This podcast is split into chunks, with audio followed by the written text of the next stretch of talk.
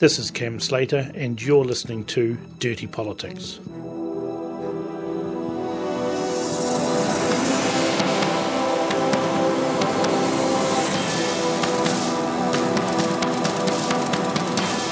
Welcome back to Dirty Politics.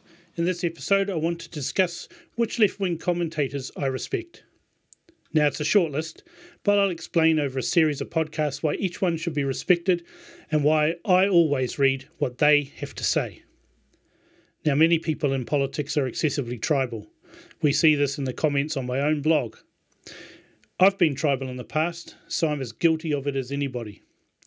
Some years back, though, I decided to become less partisan and focus on policies rather than teams, and to build a report across the political spectrum. You might like to know that I made the decision long before Dirty Politics came out, which is why I was disgusted that Nicky Hager produced such a slanted view.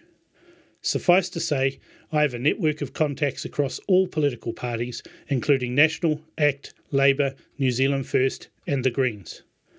I've also tried to build a rapport with quite a few backroom operators to some success. This helps avoid an echo chamber or beltway view of politics. It pays to know how opponents think and act so that you can assess accurately what is going on.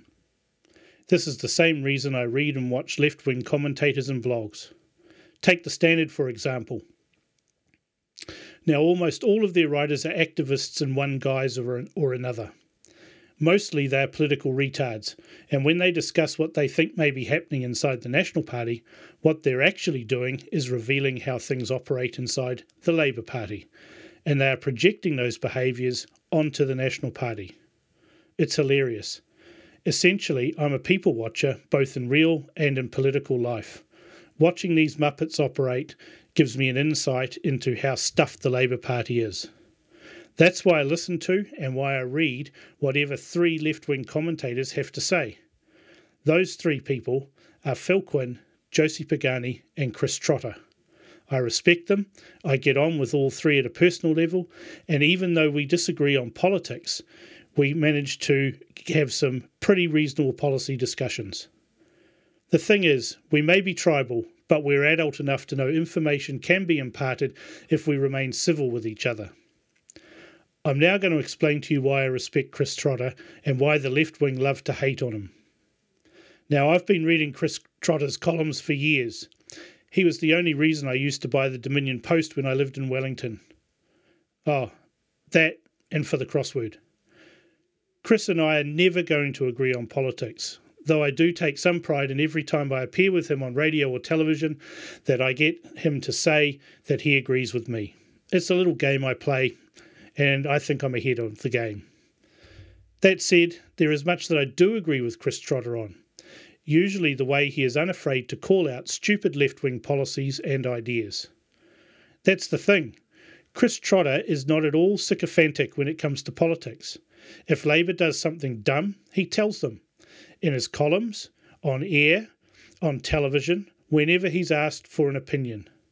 He can be brutal at times, and he can also go all whimsical, hankering after the 1950s and the old cloth cap socialism. But Chris is true to himself, and he's true to his beliefs. It's not for him to toe the party line.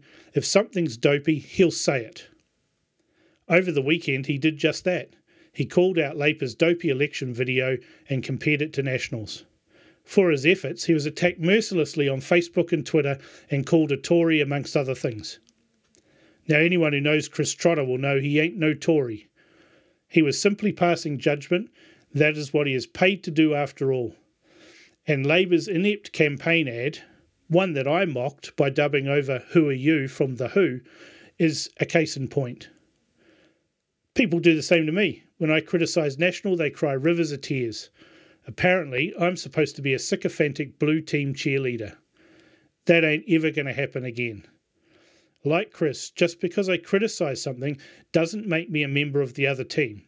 I suspect that, like me, Chris Trotter no longer has a team, rather, a set of policies and personal beliefs that he'd love to see implemented no matter the team that implemented them.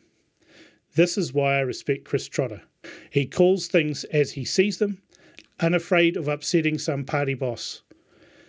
That, and he's a good bastard to have a chin wag with over a glass of wine or beer.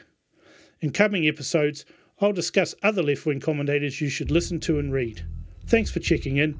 This was Cam Slater, and you've been listening to Dirty Politics.